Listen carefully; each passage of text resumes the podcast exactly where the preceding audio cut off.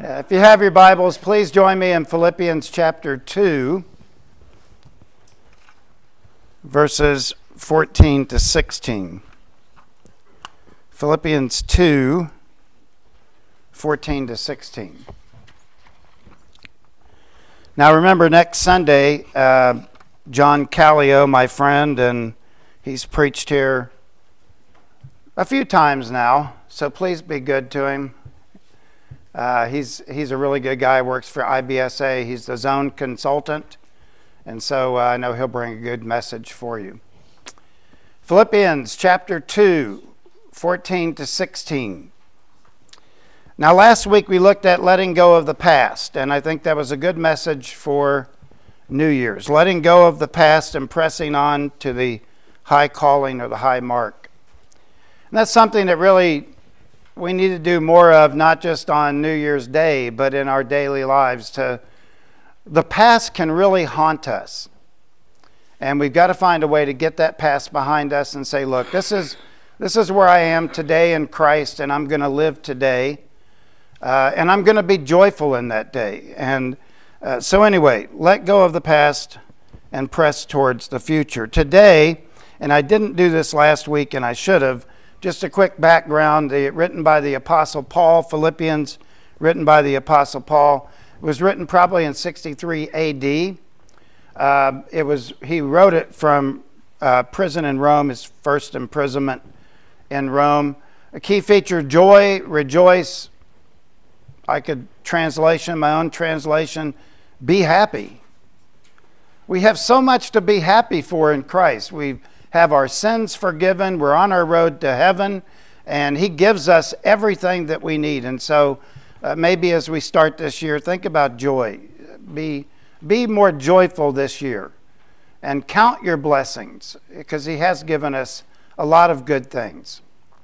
Um, the concern was in Philippians really beyond the joy uh, motif is the idea of unity and humility. And apparently, uh, the, the church at Philippi was lacking some of that. Now, the context in the passage we find ourselves, the context in verse 12, uh, Paul said, Work out your own salvation with fear and trembling. And uh, maybe one day I'll go back and preach that. But it, it, it really focuses on you've got your own race to run.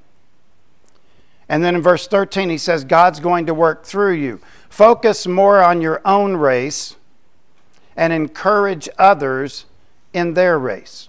And so we come to this point, I think, in Philippians, where Paul talks about complaining, and that's within the, the context of the body of Christ. And then, secondly, what that looks like outside the church doors. I got a really fascinating sermon today, I think, and I guess if I'm not excited about the sermon, then it's probably not going to preach well. But uh, let's look at, first of all, don't complain about things. Doesn't mean that we don't have complaints, but a pervasive attitude of constantly complaining. And uh, Paul says here, do not complain about things. Do all things, this is verse 14, do all things without grumbling or disputing. So do all things. And he's going to apply this to verses 15 and 16 as well. Do all things, whether it's in the church, whether it's outside the church, because when we're outside the church, it can affect the gospel message. I've been doing a, a generation study and uh, what's taking place in our culture. Uh, I was looking yesterday at Gen X uh, Gen X is uh, actually attending more than my group. I'm called the Baby Boomer 2. There's a Baby Boomer 1. I didn't realize all this until I started looking at it. But actually, the millennials are attending church more. That's Holly's age, Chris's age. Mike and Tammy, Nola, they're attending more than the boomers, my generation, which is scary because we're the best generation, right? yeah. Um, but the Gen X is really difficult to reach because they are questioning. the gospel message. One of the things in my research over the last few days that I've been able to look at, and, and I'll get into this when I get back a little more, uh, is that Gen X is more concerned with actions rather than statements. So, in other words, when, you, when they hear the word Christian, they go, those Christians don't live what they believe, and therefore there's a disconnect. And so, uh, in the church, we don't complain, and out there we don't complain, do all things without complaining because they're listening. And we're talking about those that were born later. I think it cuts off at uh, 2012. Uh, but that, that generation, that young generation, they're heavy into social media. I've even started thinking about maybe doing more on the social platforms. But anyway, he says, Do all things without grumbling, gonumos, gonumos, which means complaining. Now, it may seem rather simple. Uh, one of the, the Jewish writers that I study here, uh, Silva, writes this It is most interesting, surely not a coincidence, that at other passages where Paul uses the experience of the Israelites in the wilderness as an example to motivate proper Christian behavior is 1 Corinthians 10 1 to 13. That is, when writing to a church plagued with dissension. If we go back and we look at, and Paul connects this uh, in uh, Corinthians, if we go back and we look at the Israelites, and this is where the word derives from, complaining, uh, you read this. Then Moses, this is Exodus 15, then Moses said to, uh, made Israel set out from the Red Sea, and they went into the wilderness of Shur they went three days in the wilderness and found no water. So Moses is leading the nation of Israel, and they've, they've been in the wilderness for three days. They cannot find water. They went three days, found no water. When they came to Marah, they could not drink the water because the water was bitter, uh, bitter and that's when they named it Marah because the water was bitter. When they did that, they complained against Moses complaining can really hurt a church. And it doesn't mean we don't have legitimate complaints, but what Paul is talking about here is a constant complaint. lady in my first church, I'll be honest with you, every time I saw her, I went the other direction. Because everything was negative, everything was bad, everything had problems. And thankfully, we don't have that here. We don't have that here. But I've seen it in a full scale where, honestly, when I'd see her, I'd kind of back up and try to get away from her. But she would, she would find me. She would find me and talk bad about the church. Think of it this way if you're talking bad about the church here and you go outside the church doors, it can become problematic when you're particularly trying to grow a church. So he says, don't complain.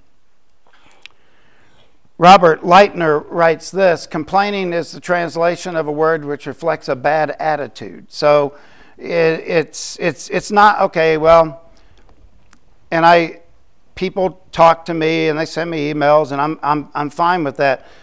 But this is when it becomes, when it crosses over and becomes a bad attitude, where it's pervasive, it's always negative. And Paul says you, you can't do that please don't do that. And uh, then he says, or questioning. Uh, that's what the ESV says. I, am not uh, fond of that translation or questioning uh, because, and I'll get into the word in a, in a minute, uh, I think there are some things we can question. And so when the ESV translators did this, I, again, it, the New American Standard Bible writes arguments. The NIV talks about arguing, and the New Century Version, which I like that the best, means without disputing. I, I, I go back to when I was in Korea in a tunnel in Taegu on a special exercise. There were I, there was two captains, and uh, we were working 12 on, 12 off. We'd get on a bus, go back, get on a bus, come in. It was at that time at a top secret clearance. So um, these two captains, one from the Air Force, one from the Army, and there was two sergeants, me and the other guy, and we were getting conflicting messages, and they just constantly. And I was like, oh boy, here we go again. And the Air Force captain said, You need to do this. And I'd say, Sir, I'm, I'm with the Army, and so I have to default to the Army captain. And they just constantly, it was constant. Great work environment. And so when we have this issue in the church, and this word, um, dialogismos, dialogismos means to think or reason with thoroughness and completeness.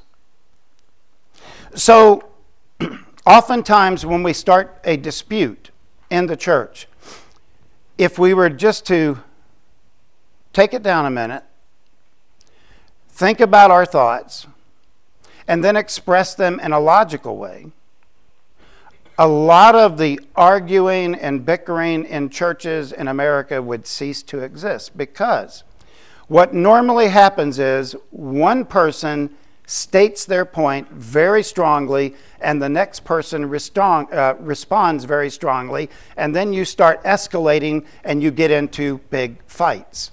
Uh, I, I like the cartoon where the board's sitting around the table and everybody's banged up, and one guy's got a black eye and one guy's got his arm wrapped up, and he said, "So it's agreed. We're going to paint. We're going to paint the walls white, right?" So, yeah, uh, you just got to watch it. You got to be careful.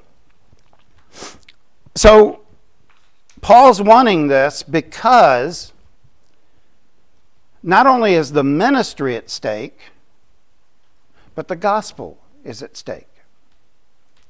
And if they see this pervasive attitude in the culture, and you claim to be a believer, but you have this pervasive attitude of negativity and everything's bad and it's horrible, that paints the wrong picture of the gospel. And so we got to be careful with it. I mean, all of us, uh, myself included, we need to be careful with this. Then he uh, goes into what I call the, the challenge. So uh, the challenge so if you blow it in here, you can blow it out there. And it does make a difference. It is critical. That you may be blameless. And again, I think he's talking here about the church setting, and obviously we'll make a shift to the culture. That you may be blameless and innocent children of God. And that's what we are. We're children of God. Uh, amemptos is the word blameless, and it pertains to being without fault. Let me question, let me stop here for a minute. That does not mean you're going to be perfect. That's this side of heaven, very, very, very difficult to do. But it does mean that somebody can't look at you and say, this, this, this, and this. That means that we work hard to get to the plate, a place where we're not making as many blunders, and that people don't have a have to say, well, look, every time you come to work, every time you're in here, it's negative, negative, negative. You're always complaining. And I saw this in, in, in the Army, and I would tell my guys, just knock it off. When you come to work, you do your job and you go home. And you try to represent, at least in my mind, you represent Christ. It does not mean perfection, but it does mean that we try to live in such a way where people can't continually fault us because it does, it really does affect the gospel message. This is a good verse for us to remember. Romans 12, 18, and 20. If it is possible, as far as it depends on you, live at peace with everyone. When your convictions are compromised, I would say you have to stand up. But in other cases, it may be better just to try to keep the peace. And another thing to add here do not take revenge, my dear friends, but leave room for God's wrath, for it is written, It is mine to avenge, I will repay, says the Lord. So, Paul is addressing here a very important issue. Innocent, akeraios, that's a hard one to say, akeraios. And that means without a mixture of evil. So, finding fault, you want to try to cut those down. But then this innocent is that you shouldn't have a mixture of evil. I'm going to tell you a true story. Happened in my first full time church. I've probably told you again, or not again, but I've told you before. Um, there, there was a deacon in my first church. Wow. Um, on a Wednesday night, I was teaching through Solomon's writings, and I came to the text where Solomon says, Do not be excessively evil. This deacon, who had been a long time in the church, in fact, there was a family that was heavily in that church. He came up to me after the teaching and he leaned up against me and he said, Pastor, you remember that verse? Gave me the verse and I looked at it and he said, Do not be excessively evil. He looks at me with a straight face and says, How evil can I be?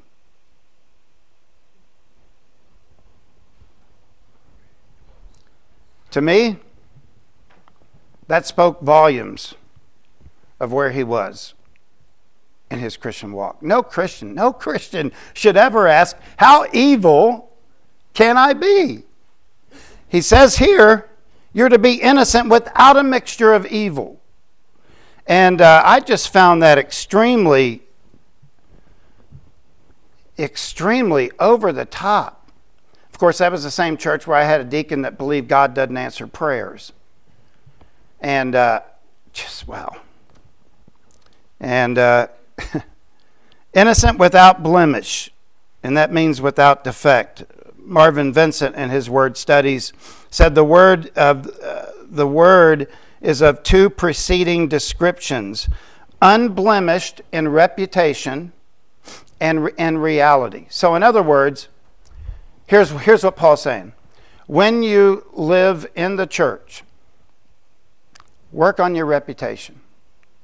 How do you want to be identified? Do you want to be identified as a troublemaker or do you want to be identified as somebody that will work well within the congregation? And I said, we don't have that here and I'm very grateful for that, but that doesn't mean that we can't I can't preach to the choir. And this is a good message for starting the new year to, to get moving.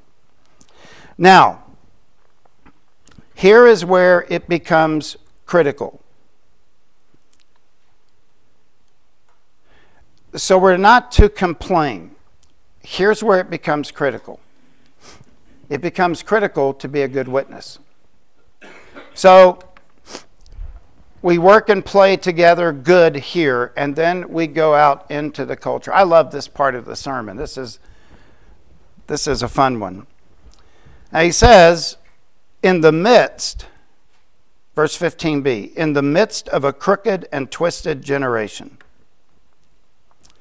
Scolios, that word crooked, scolios, it has uh, really two basic meanings. And I can give you the one meaning where the root word, uh, where we get our word from, is scolios, scoliosis, uh, curvature of the spine. And so, what the Apostle Paul is saying here is the world is bent. That the world in which we live and look at what is taking place in our culture today it seems like everything is bent. And he says here, in the midst of a crooked, which also this word scolios in the Greek not only means, and Paul was referencing here a medical condition, but also this idea anything that deviates from moral or ethical standards.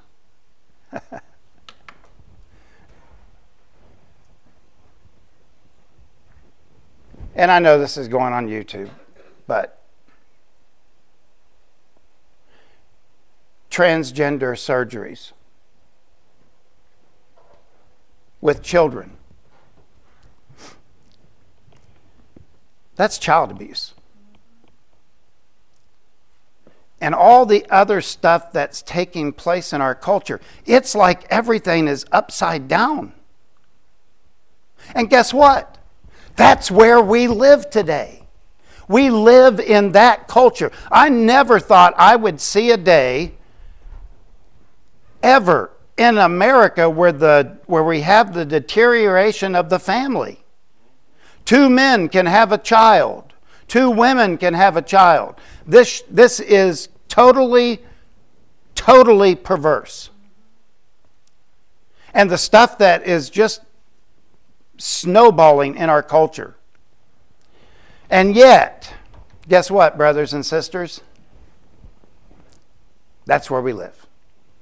So, how we act here and go outside to a crooked and twisted generation really will have a, uh, an effect. And, and this um, diastropho, diastropho means twisted, and it means to deviate from standard norms. And um, one of the things about the, uh, it's called the post uh, war era which actually goes from 1929 to 1945. Uh, that generation, one of their hallmarks was that they held to traditional family values. And of course, each generation that has come behind that, and, and, and by the way, that, that generation was frugal financially. In other words, they would rather fix something than buy something new. Today, we would say, well, that's just cheap.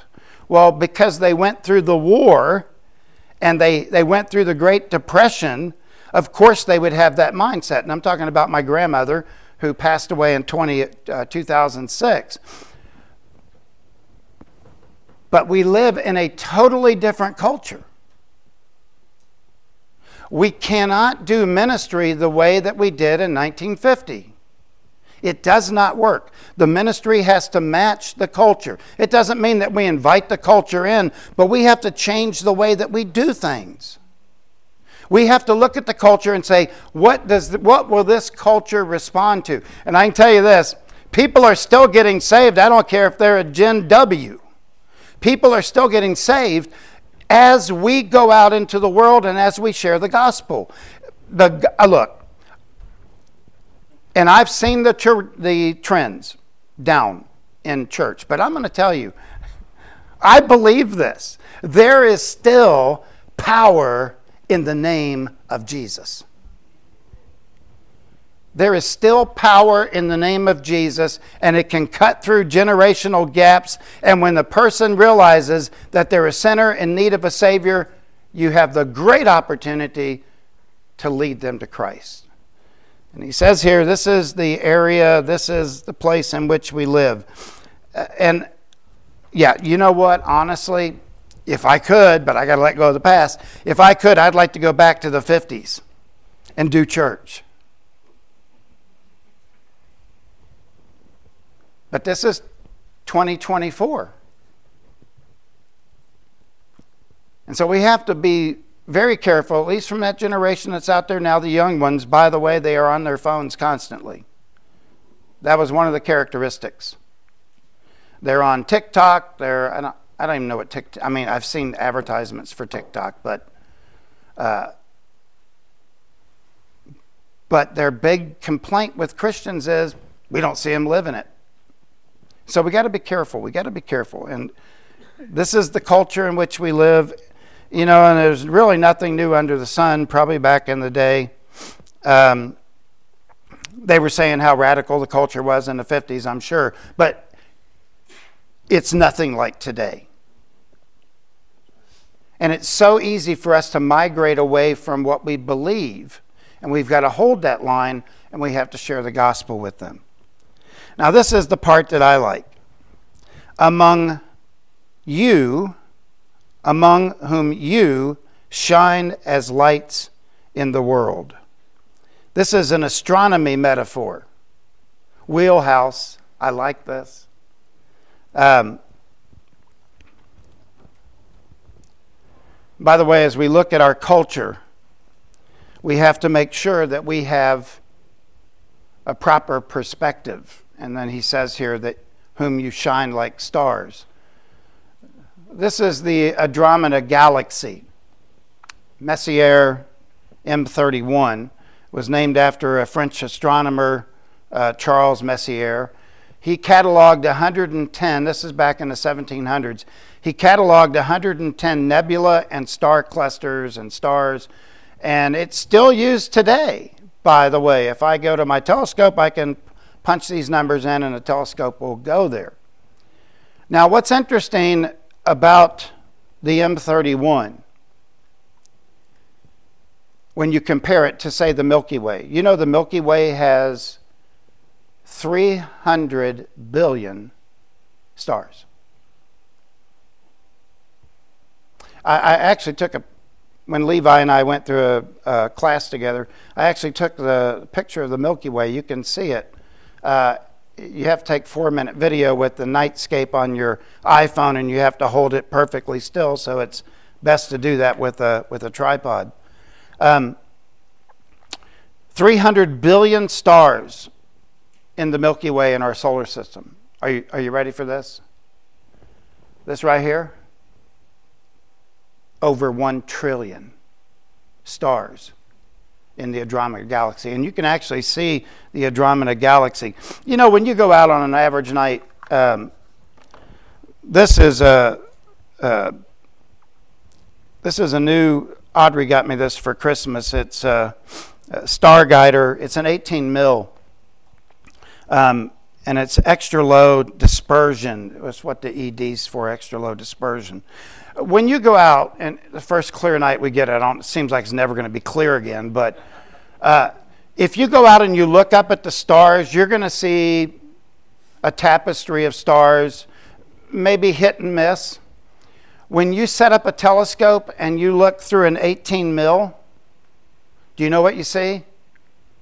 Hundreds of extra stars that were not visible by the naked eye. You can even use a 25 mil, look through it, and you go, whoa, all of those around. And by the way, this uh, the lower the number, the more the, the more the magnification, but you lose out here. This is the point I want to make. That what would happen if the church lived like the church in the world? There's some people that hide their Christian faith, and you can only find it through this through high magnification. And Paul says, You shine like stars in the universe. That's us. God wants us to shine in this world and share the gospel. Richard Melick, in his commentary, the second metaphor comes from astronomy. He agreed with me. The Philippians, with their unblemished moral character, shone like stars in the universe. Even with their imperfections, nobody in here is perfect, including me. Even with their imperfections, they were the light of the world to those in darkness. We have to be able to let our light shine. And by the way, this is not something new our Lord and Savior said this in Matthew 5:16, "Let your light shine before men that they may see your good works and glorify your Father which is in heaven." We have to be out there shining the light of the gospel. We shouldn't be hidden and can only be found when you're looking through a microscope. Quite quite good.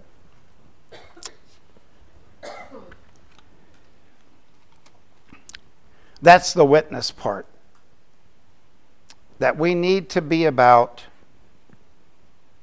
shining in the world. And it really starts, and this is what I, uh, using a sports metaphor, this is the locker room where we get built up to go out and play the second half of the game, which I think we're in the second half. Hebrews says, in these last days, we're definitely in some portion of the latter part before Christ comes. That's definite. But that gives us the ability to go out and shine and to share the good news. And I, I, don't care what generation it is, people are still being saved by the power of the, of the gospel. And it's still relevant. And so then he talks about the word. That's the world. The world is crooked, but we're going to shine our light before men that they may see our good deeds and glorify the Father. Holding fast to the word of life. This has perplexed theologians for a long time. And it depends on who you read. There's basically two interpretations. Let me kind of go through this. Holding fast refers to, uh, that's not the one they have trouble with, it's, it's the next one. Uh, holding fast means that you're focused on something. That it really is like a holding fast, you're focused on one particular issue. And it can also mean to make an offer. And this is where I think I get the clarification for what I'm getting ready to say. The word of life is logos zoe. Logos meaning word, and zoe meaning to be alive. Now, some interpret this to mean the Bible. The Bible is living, it's active, it pierces to the very core of our existence. But then I think because this word, this, this holding fast can mean an offer, it could be referring to Jesus Christ. In fact, Jesus said in John 11, Jesus said to her, I am the resurrection and the life. He who believes in me will live, and even though he dies, and whoever lives and believes in me will never die. That's the good news of the gospel. The gospel is that when we trust in Jesus Christ, our life is radically changed. It is radically changed. You may not notice the change for a while. It took me a while as a young believer to find my footing and to learn everything I could about the gospel and about the church and about salvation and uh, these big $15 words called sanctification. It took me a long time, but it took root. It took root. And now, today more than ever, I realize how much people need Jesus because they're in darkness and they are in a culture that is perverse, that is anti God, anti Christian, and we have to live there. And even in Paul's day in Rome, it was bad. I think there's a lot of parallels between Paul's days in Rome under Nero and what's happening in our culture today. It's just now it's publicized more. Everybody knows more about it. And by the way, there's nothing new under the sun. There was a decline of the culture back during the time of Nero, a decline of the family, if you will. And then he closes with this so that in the day of Christ, that is when Jesus comes back, and there's coming a day when he when he comes back. Aren't we all happy about that? Uh, I may be proud that I did not run in vain or labor or in vain. Paul's big concern was when he sees Jesus he wanted to teach them in such a way that they wouldn't cause problems in the church and they wouldn't cause problems as they were living for Christ. That's what this sermon really is. It's an inward look and an outward look. Where in here we love each other, we play together well, and then we go out in a world that is, listen, the world today is desperate for Jesus Christ and the gospel.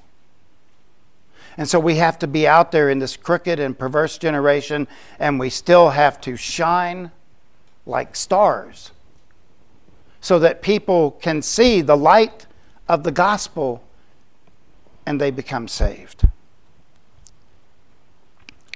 Kenneth Wuest wrote this if the Philippians would continue to hold forth the word, Paul would have grounds for glorying in what the Lord, when the Lord comes for his saints.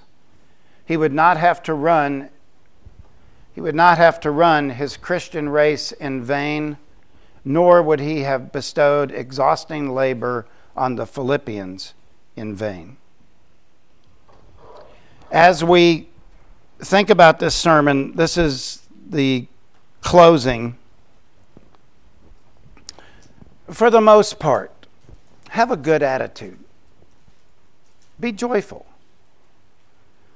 This afternoon, count your blessings. You'll, you'll find that there's quite a few of them. And we've been so blessed that we should be joyful. Don't respond to people in anger. Uh, if you have to, step back a little bit and just say, you know, I'm going to re- I'm going to think this through, and then I'm going to give a reasoned response. Uh, and don't don't escalate. It's easy to do. It's easy to get things out of control. Uh, tell people about Jesus. You know, that's the fastest church growth principle you can possibly do is tell people about Jesus. I'm going to tell you something. You guys and gals, you have within you the power of the gospel. And as you go out, some will listen, some won't. But as you tell others and as you live the Christian life, where they can't go, you know what, you talk about Jesus, but you cheat here at work, you do all this stuff, you're trying to get a. a I don't want to hear anything about your gospel message. That's where it hurts the kingdom. Live, try to live for Christ. You're not always going to do it. I realize that. Nobody's perfect. But don't don't live in such a way as you're going, Are you sure? Shine. Shine to a world that desperately needs to know.